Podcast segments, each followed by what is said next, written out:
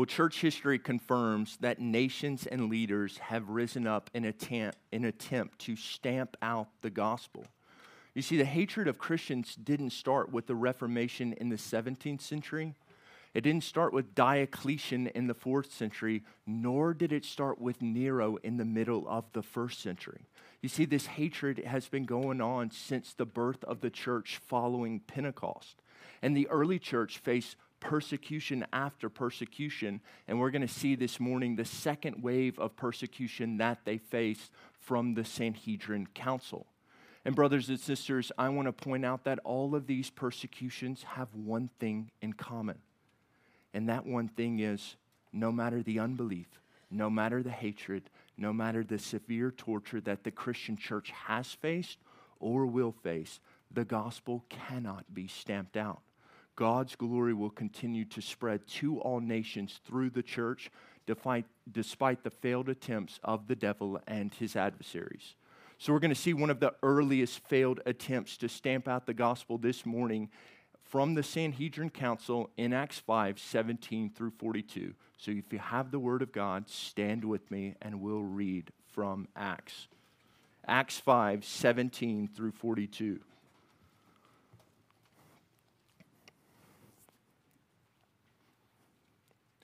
Then the high priest rose up, he and all who were with him, who belonged to the party of the Sadducees. They were filled with jealousy, so they arrested the apostles and put them in public jail. But an angel of the Lord opened the doors of the jail during the night, brought them out, and said, Go and stand in the temple and tell the people all about this life. Hearing this, they entered the temple at daybreak and began to teach.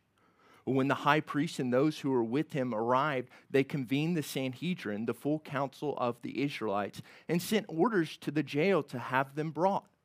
But when the servants got there, they did not find them in the jail. So they returned and reported, We found the jail securely locked, with the guards standing in front of the doors. But when we opened them, we found no one inside. As the captain of the temple police and the chief priests heard these things, they were baffled about them, wondering what would come of this. Well, someone came and reported to them, Look, the men you put in jail are standing in the temple and teaching the people. Then the commander went with the servants and brought them in without force because they were afraid of the people and how they might stone them. After they brought them in, they had them stand before the Sanhedrin, and the high priest asked, Didn't we strictly order you not to teach in this name? Look, you have filled Jerusalem with your teaching and are determined to make us guilty of this man's blood. Well, Peter and the apostles replied, We must obey God rather than people. The God of our ancestors raised up Jesus, whom you had murdered by hanging on a tree.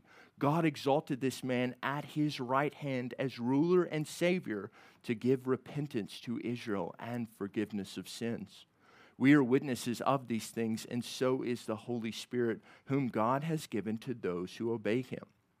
When they heard this, they were enraged and wanted to kill them. But a Pharisee named Gamaliel, a teacher of the law who was respected by all the people, stood up in the Sanhedrin and ordered the men to be taken out for a little while he said to them, Men of Israel, be careful about what you're about to do to these men.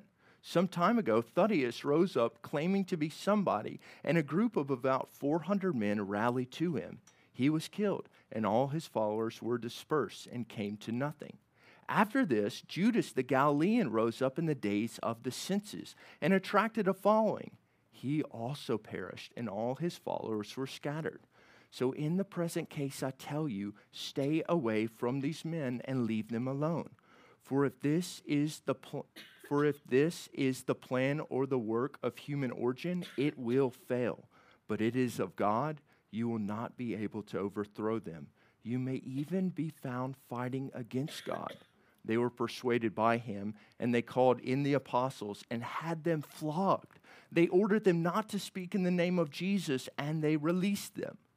Then they went out from the presence of the Sanhedrin, rejoicing that they were counted worthy to be, to be treated shamefully on behalf of the name. Every day in the temple and in various homes, they continued teaching and proclaiming the good news that Jesus is the Messiah. This is the word of God. You may be seated. All right, so this epic account is broken up into three sections, and these are going to be our three points this morning. Our first point is going to be the apostles' prison break. So we're going to see that in verses 17 through 24. Our second point, the second scene, the Sanhedrin's intense shake, and that'll be verses 25 through 33. And y'all know me, I'm going to continue the rhyming scheming here. So we come to our, our final point Gamaliel's faulty take. So we have the apostles' prison break, the Sanhedrin's intense shake, and Gamaliel's faulty take. And so those will be our three scenes this morning. All right, so we come to our very first one the apostles' prison break. Look with me at verses 17 through 18. Luke writes Then the high priest rose up, he and all who were with him, who belonged to the party of the Sadducees. They were filled with jealousy, so they arrested the apostles and put them in public jail.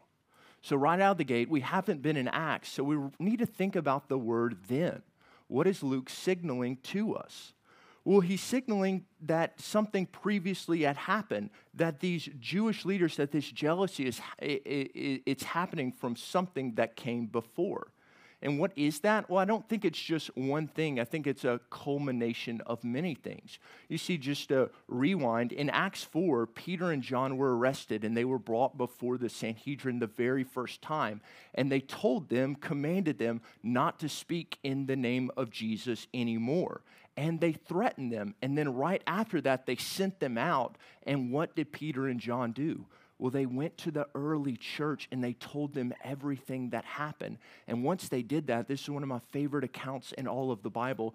They, with one voice, lifted their, lifted their prayers up to the Lord and asked the Lord for more, for more boldness. And that's exactly what happened. They continued to pray, proclaim the gospel. And so, surprisingly, the whole city of Jerusalem thought very highly of these Christians. And we see that in chapter 5, 13 through 14. Look with me there. It says, No one else dared to join them, but the people spoke very well of them. Believers were added to the Lord in increasing numbers, multitudes of both men and women. You see, Luke is showing the reader right here that the city of Jerusalem had this type of fear, reverence and approval for the apostles. To put it simply, Jerusalem, which once voted predominantly Jewish leaders, was now in favor of the apostles. And this was creating a type of movement that was happening right before the Sanhedrin's eyes. And don't miss this, they did not like it whatsoever. Well, this change of loyalty greatly angered the Jewish leaders, provoking them to once again put not only Peter and John in prison, but they put the rest of the apostles in prison. And look at what the text says that they were thrown into a public prison, a place where everyone could see them. The Jewish leaders wanted to make a visible and public point to the city of Jerusalem. We are against everything that these men stand for and we have the authority to stamp it out. Well, at least they thought they had the authority to stamp out the gospel. Look with me at verses 19 through 20. But an angel of the Lord opened the doors of the jail during the night, brought them out, and said, Go and stand in the temple and tell the people all about this life. In my opinion, this scene right here is more riveting than any Hollywood movie you've ever seen. I want us to try to enter into this narrative to kind of better draw out what is happening that will set it up for um, the apostles going before the Sanhedrin. So just picture yourself right quick. Picture yourself sitting in a jail cell in the middle of Jerusalem. This isn't your first stint in jail. No, it's your second. You have already been threatened once by the Jewish leadership, and now being thrown back in prison, waiting a second trial, has to mean at best 40 lashes less than one, and at worst, martyrdom. However, in the middle of the night, the jail cell opens and an angel comes to you proclaiming, Go back to the temple. So, the place that you got arrested, go back to that same place and keep proclaiming the word. Keep proclaiming Jesus Christ, the source of life. Well, think through this with me. Your homes are not in Jerusalem, you are from Galilee. And I think there's this temptation for anybody to respond with, you know, brother, this might be the breaking point for the Jewish leaders. If we do this, our death is almost certain. Should we just go back to fishing? It might be better for us to retreat. You know, at least if we do this, we'll be able to live out the rest of our lives. Do we see the tension in the story right here? You see, this is a pivotal moment on how the apostles will respond to opposition. Will they obey the Lord and go preach, or will they revert to comfort by fleeing? Well, let's look at verse 21. Hearing this, they entered the temple at daybreak and began to teach. There wasn't even a moment of hesitation. The, the apostles heard and obeyed the command of God through his heavenly messenger. They immediately and went to partake in the exact same thing that put them in prison in the first place, preaching, as the ESV translates it, all the words of this life. They were called to herald all the words of this life. And you might even want to circle the word all in your Bible. It's very clear that every single part of the gospel is essential to the whole. We proclaim the gospel and we proclaim it in, in its entirety, all the words of this life. Well, Christ Fellowship, their willingness to herald the gospel in the midst of persecution is an example for us to follow. Nevertheless, I would be remiss if I didn't mention our Savior's eternal willingness to suffer and die so that the apostles might stand forgiven, washed clean, and empowered to do his will. Without Jesus' willingness, the apostles would still be in prison, imprisoned in their sins and under the curse of death. You see, Paul David Tripp says in his Advent book, Come, let us adore him. He said, Willing Jesus is the only hope for unwilling sinners.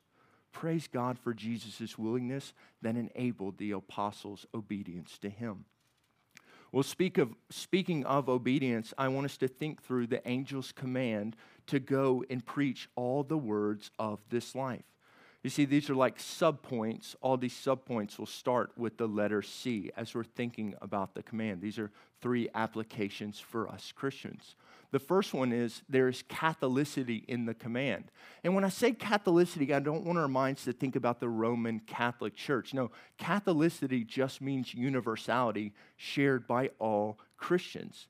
And so, to put it simply, we as Christians today share this same command with the apostles.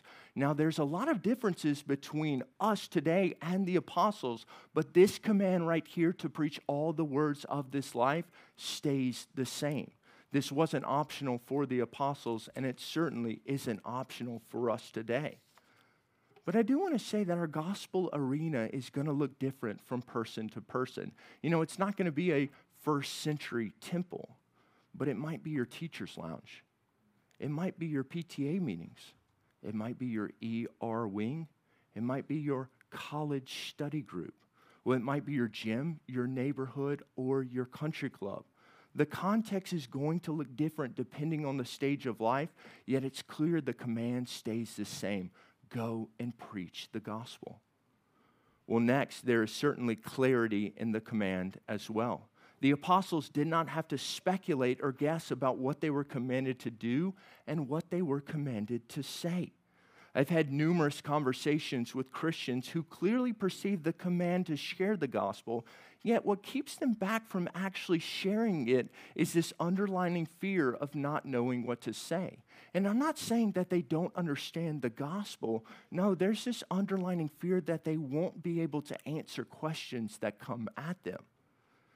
And so I understand that fear. However, the reality is we'll never, ever be able to answer every single unbeliever's objections. You see, but praise God that the gospel, not our answers, is the power of God unto salvation. It's of the highest importance to get the gospel right and get the gospel across than just to answer every single objection that an unbeliever might have. Well, lastly, we see contentment in the command. The apostles were uncertain what was going to happen the next morning when they showed up in the temple to preach the gospel. Again, they were thrown in prison for that very reason. Yet they were content in obeying the command and they trusted God with the outcome. Christ Fellowship, is this our posture and mindset? Or do we ever allow ourselves not to actually share the gospel because of a perceived outcome that might take place? And this is all in our head. We might start to think, you know, if I share the gospel with my friend, our relationship might never be the same. I might lose my job at work. My class might ostracize me at school.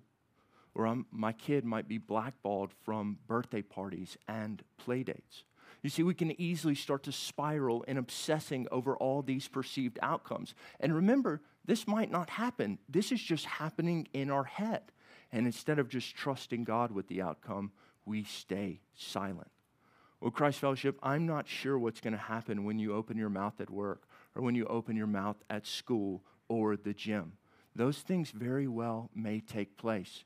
Yet remember that the God who commanded you to preach the gospel is the God that's sovereign over your workplace, is the God that's sovereign over the gym, is the God that's sovereign over your school.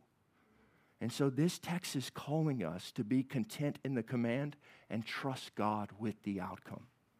Well, speaking of outcomes, we come to our next scene where we will see the capture and trial of the apostles for preaching the gospel we come to our second point the Sanhedrin's intense shake. I'm going to try and summarize some of this section because it's fairly lengthy. And so the Sanhedrin, the full council of the Israelites that was made up of both Sadducees and Pharisees, came together for the trial of the apostles.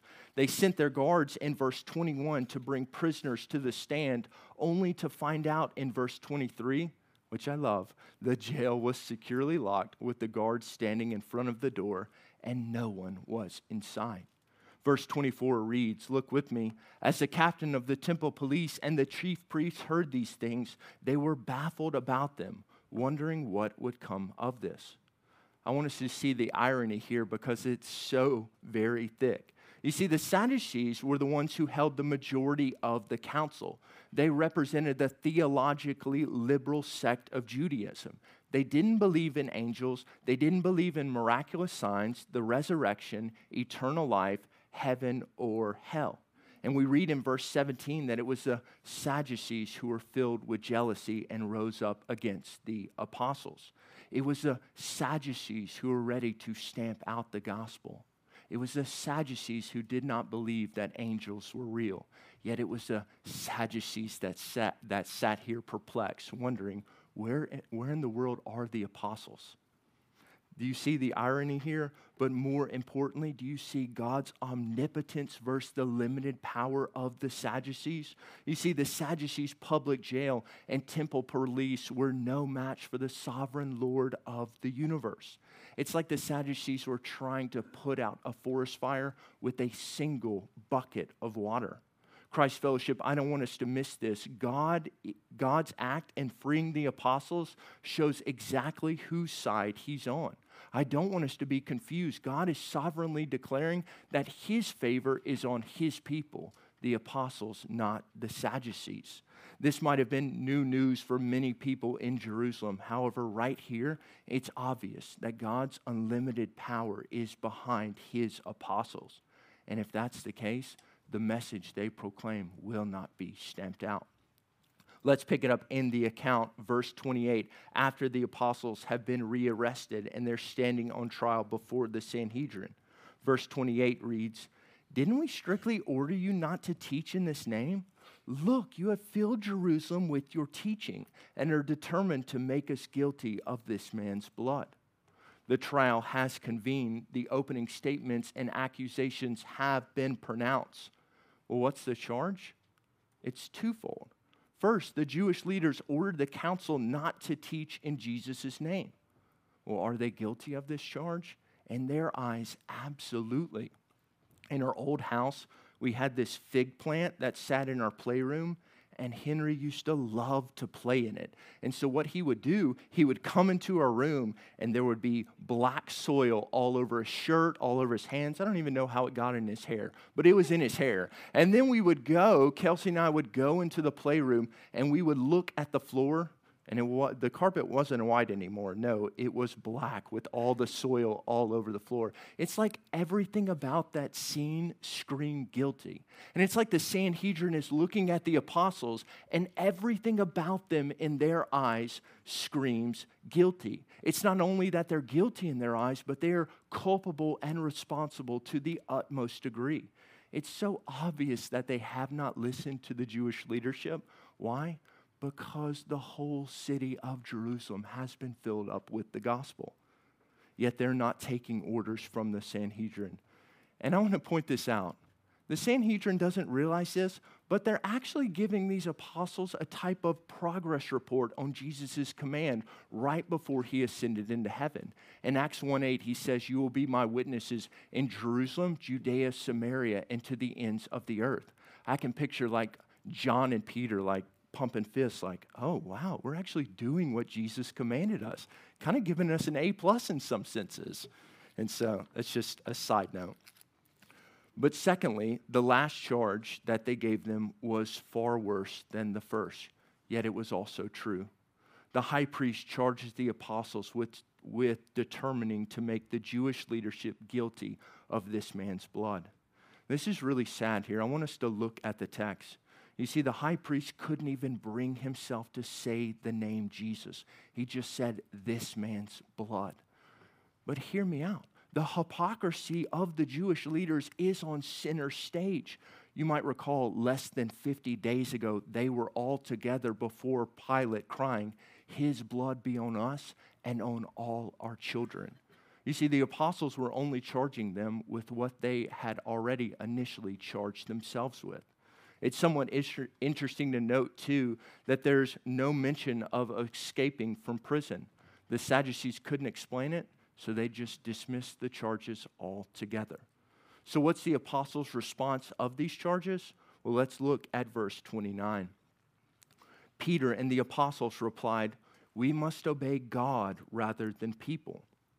Peter, speaking on behalf of the apostles right out of the gate, gives the council what should have been this earth shattering realization.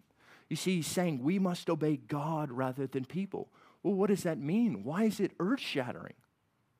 Well, people, Peter's telling them, you're actually opposing the God whom you think you're serving. And now, if you're directly opposing God's commands, well, then you're opposing God Himself.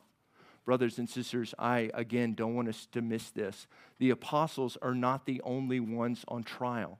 No, it's the council too. Peter has flipped the trial and he's about to lay charge after charge to the Sanhedrin council. Well, back to the passage, or I'm sorry, r- right quick, I want to give an application. Peter's opening statement, I think, is very instructive for us Christians relating to any delegated authority like the state, parents, or even church leaders. You see, God in different ways delegates his authority to people for the purpose of making decisions within a particular jurisdiction. God's good delegated authority should be life giving and strengthening and growing to those around it. And we as Christians must submit to that authority like the state, unless, well, unless the state ever commanded Christians to stop gathering for no justifiable reason, or the state commanded us to worship other gods, or the state commanded us to burn our sacred writings, then we obey God rather than people. For in those cases, the state has forfeited their right to govern us, and so we go with God's commands, who supersedes all things. Well, back to the passage, we have to ask ourselves now although Sanhedrin council pronounced the apostles guilty, what crime had they actually committed? What laws had these men broken? Well, none. They were innocent men standing before a guilty and wicked council. And Peter lays charge after charge to them, but I don't want us to miss the mercy that he showed them as well. The apostles were not political insurrectionists. They were not trying to overthrow the Sanhedrin council. No, their aim was a spiritual one, and it shows in the way that they responded with both grace and truth. Look with me at verse 30. Peter says this The God of our ancestors raised up Jesus, whom you had murdered by hanging on a tree. Well, God exalted this man to his right hand as ruler and savior to give repentance to Israel and forgiveness of sins. We are witnesses of these things, and so is the Holy Spirit, whom God has given to those who obey him. Peter starts by saying in verse 30 that the God of our fathers raised up Jesus. Now, he could be alluding to two things. He could be alluding to his incarnation or his resurrection. I think it's the latter. You see, Peter right here is rooting the gospel in God the Father, whom the council believed again that they were serving. Peter is essentially saying, It's unreal that you're rejecting Jesus. It's unreal that you're rejecting our message because all of this comes from the Father, whom you claim to worship you are actually opposing him at this very moment. Your whole Old Testament is pointing to the coming of Messiah who would come to save his people's sins. Yet you treated him like a common criminal by hanging him on a tree.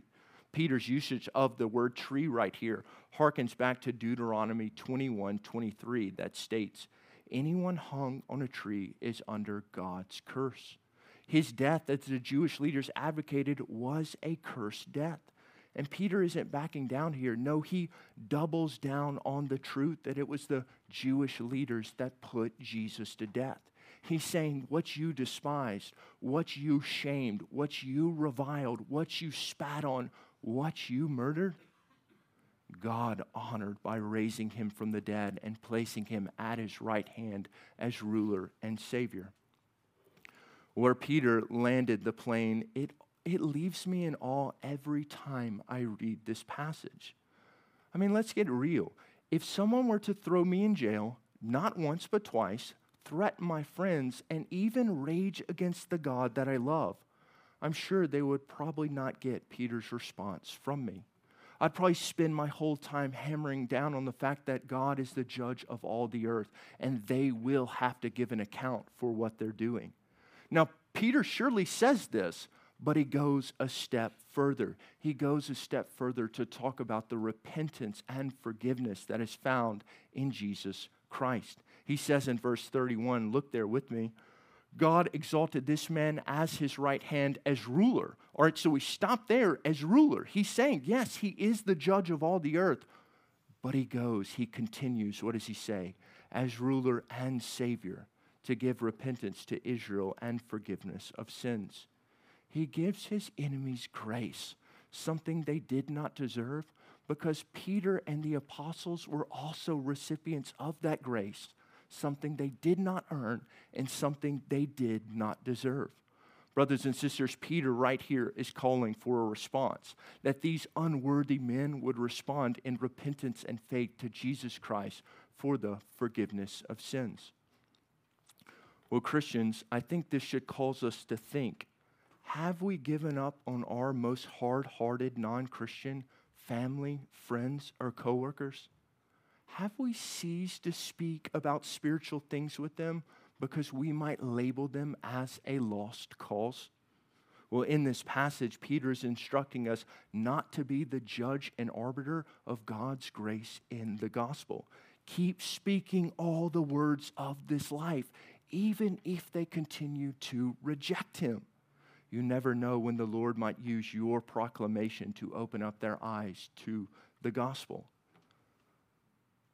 Well, even as I say this, and I've had many conversations with people in here who long for their spouses and their kids and their family members and their coworkers and neighbors to come to saving faith in Christ. But at the present state, it might seem like it's hopeless. You might even be discouraged right now, and you've just taken a step back in sharing the gospel. Well, brothers and sisters, I want to look at you and say that you are not alone. I think this could be a great conversation to have in your community groups throughout the week.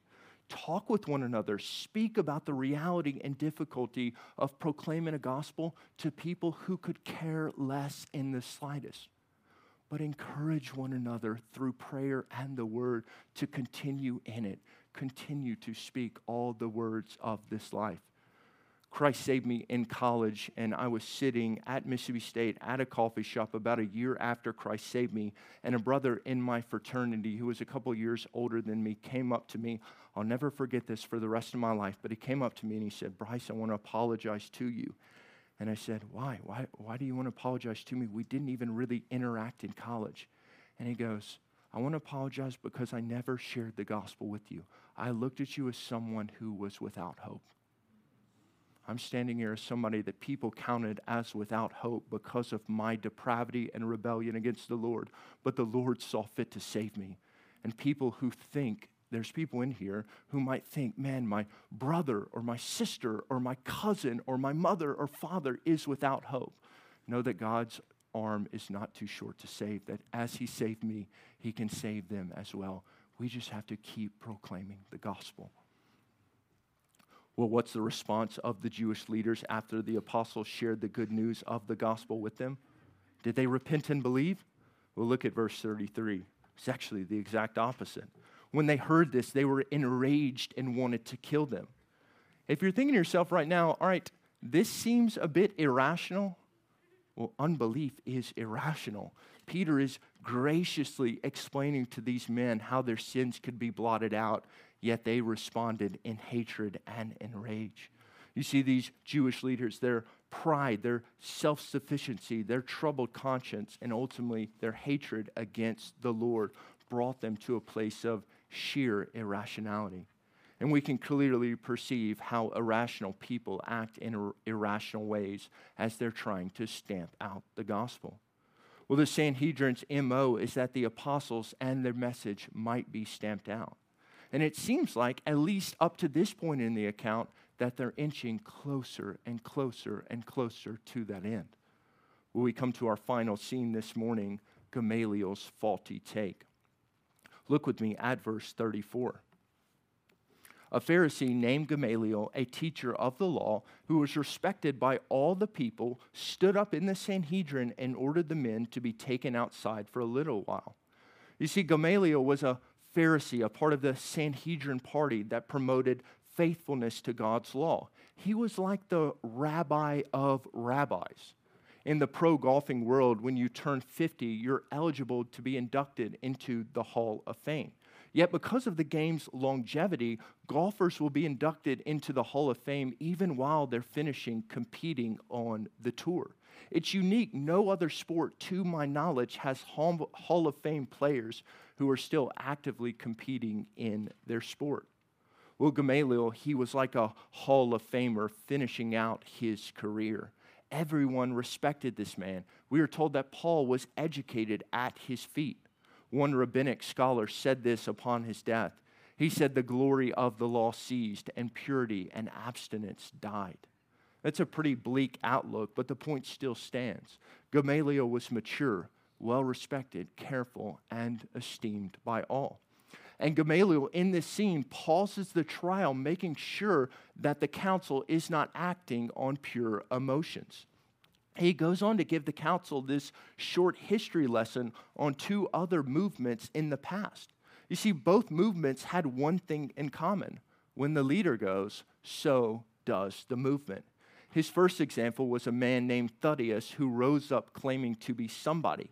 He had 400 followers, yet when his followers dispersed, so did the uh, when he died, his followers dispersed. And secondly, he reminds them of Judas the Galilean who rose up in the days of the census. He also attracted a following, yet when he perished, the same thing happened as Theudas. All his followers were scattered. And so, what is the crux of his argument? What is Gamaliel's lesson trying to prove? Well, look with me at verse 38. So, in the present case, I tell you, stay away from these men and leave them alone.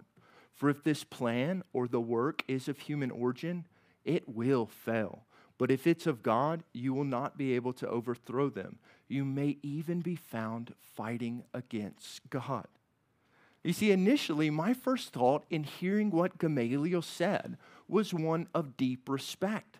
I thought to myself, you know, is he subtly or secretly on the apostles' side? Is he like a spy behind enemy lines attempting to try to disrupt the Sanhedrin council? Well, after much study, I don't think that's the case. It actually might be the very opposite. You see, it seems like Gamaliel adopts this laissez faire approach, and he equates this movement of the apostles with the rest of the movements. Let's just wait and see what happens. It's likely that they will just fall away like the rest of these other messianic movements. You don't need to take action because there's a very real chance that it's just going to fizzle out on its own. Furthermore, his logic of it's of God, it will stand, and if it's of not, then it will fail, it seems to be faulty. You know, in the end, that's certainly the case. But there's definitely times in the short term that godly plans can fail and evil plans can succeed. You see, Gamaliel, he saw this movement as just another movement. His opinions were entirely objective. The story of Jesus of Nazareth was just a moment in history that created this type of disturbance like the rest of the moments in history. He didn't understand Jesus being the moment in history when God became man and reconciled the world to himself. Gamaliel was confronted with the greatest truth in all of the universe, and he stands as a judge dealing with it as just any other truth that came across his desk. You see, Gamaliel's bi- biggest blunder was the fact that he failed to respond in repentance and faith. He's an indifferent, unconverted man giving his pragmatic opinion on Christianity. Martyn Lloyd-Jones said it best. I love this quote. He said, Poor Gamaliel. He never looked at the gospel message personally. If he had, he would not have just given his great ideas. Do you know what he would have done? He would have said to the Sanhedrin, We are all sinners. We are relying on the law. We think we can put ourselves right with God. I've been wrong. You are all wrong. These men are right. He would have risked death in order to say that. And I certainly agree with Martyn Lloyd-Jones. Don't mistake this. There is no neutral ground. His agnostic outlook, this on the fence attitude, it is in opposition to the Lord. Jesus says, You're either with me or you're for me. There's no one in the middle. No, this seemingly on the fence is actually opposition. I wonder if there's anyone in here who's had a similar career to Gamaliel. You've accomplished great things. You're respected and esteemed by all. When you stand and speak like Gamaliel, people stop and listen. You might even, like Gamaliel, have adopted this on the fence approach to Christianity. It seems like a useful religion, but you're not going to interfere with it. You've been a good person up to this moment. Well, friend, I want to tell you First, we're so thankful that you're here. We're so thankful that you came to Christ Fellowship this morning. But like Gamaliel, he's in opposition to God. And friend, you at this moment are in opposition to God. But I want to say that you're not alone because all of the Christians in here were once in opposition to God. But we believed in the gospel, the gospel that says God has created everything. He has created everyone, and He has created people in His image to worship Him. But our first parents, Adam and Eve, they failed. And now everyone that follows Him, you and me, are born into sin, born under the curse. But God, from all eternity, had a plan to reconcile the wor- world to Himself. And don't miss this, that was plan A. And He sent His Son to live the life that we could not live and die on the cross. And all those that repent and believe in Jesus, they're not in opposition to him anymore. No, they're worshiping him. They're sons and daughters of the King. And I'll encourage you to repent and believe in Jesus, that you might not be on um, opposing the Lord anymore. All right, so what's the Sanhedrin's reaction? Well, let's look at verse 39. They heard what Gamaliel said, and they were persuaded by him. So they warned them and sent them away. Well, no, that's not what the text says. That was conclusion to the first imprisonment. This time they turned up the heat. by threatening them not to speak in the name of Jesus and flogging them too, which usually involved 40 lashes less than one. The Sanhedrin expected that this gross punishment would finally silence the apostles once and for all. This was their plan to stamp out the gospel. Let's look at the reaction of the apostles. Did it work? Well, look with me. It says this it says, Then they went out from the presence of the Sanhedrin, rejoicing that they were counted worthy to be treated shamefully on behalf of the name. Every day in the temple and in various homes, they continued teaching and proclaiming the good news that Jesus is the Messiah. What a conclusion, right? 40 lashes, less than one, flogged, saying, you You cannot do this. And they continue to do it. They walk in obedience to the Lord. Their reaction is both moving and instructive. The persecution led to praise. They were honored to be dishonored for the sake of Jesus. And this is the hallmark of Christianity, counting it all joy to suffer for the sake of Christ. And I want to ask, Christian, have you ever been persecuted for proclaiming the gospel? And if so, how did you respond? Did you respond with all joy? Well, quickly, quickly, I want to say if you haven't been persecuted, well, this could, I'm not saying it is definitely, but I'm saying it could be an indicator that you are not opening up your mouth to proclaim the good news of the gospel. You see, those that are on the sidelines, they're never, those that are on the sidelines are always safe, meaning they're never proclaiming the gospel. And so, if that's the case, I would encourage you to ask the Lord for boldness. Well, for those who have suffered for the sake of the gospel, how did you respond? Well, the response of the apostles seemed to debunk the prosperity gospel in one single swoop. When you do good to God, God will return to you in a hundredfold. Well, I keep thinking to myself, how would the prosperities preachers preach this text? I don't think they could, because the apostles' obedience to Christ leads them to persecution. The apostles understood that it was God who was honoring them through their suffering. You see, Christians, we need to see it all joy for the sake of Christ when we suffer, because it's a, like an affirmation from the Father showing that we are truly sons and daughters. I pray that we would see our suffering in this light. Also, they not only rejoiced in being a witness for Jesus, but they also continued, as I said before, to be a witness through the preaching of the gospel. Throw them in prison, they will continue to proclaim the gospel. Threaten their lives, they will continue to make the name of Jesus known. Beat them half to death, Christ's name will still go forth.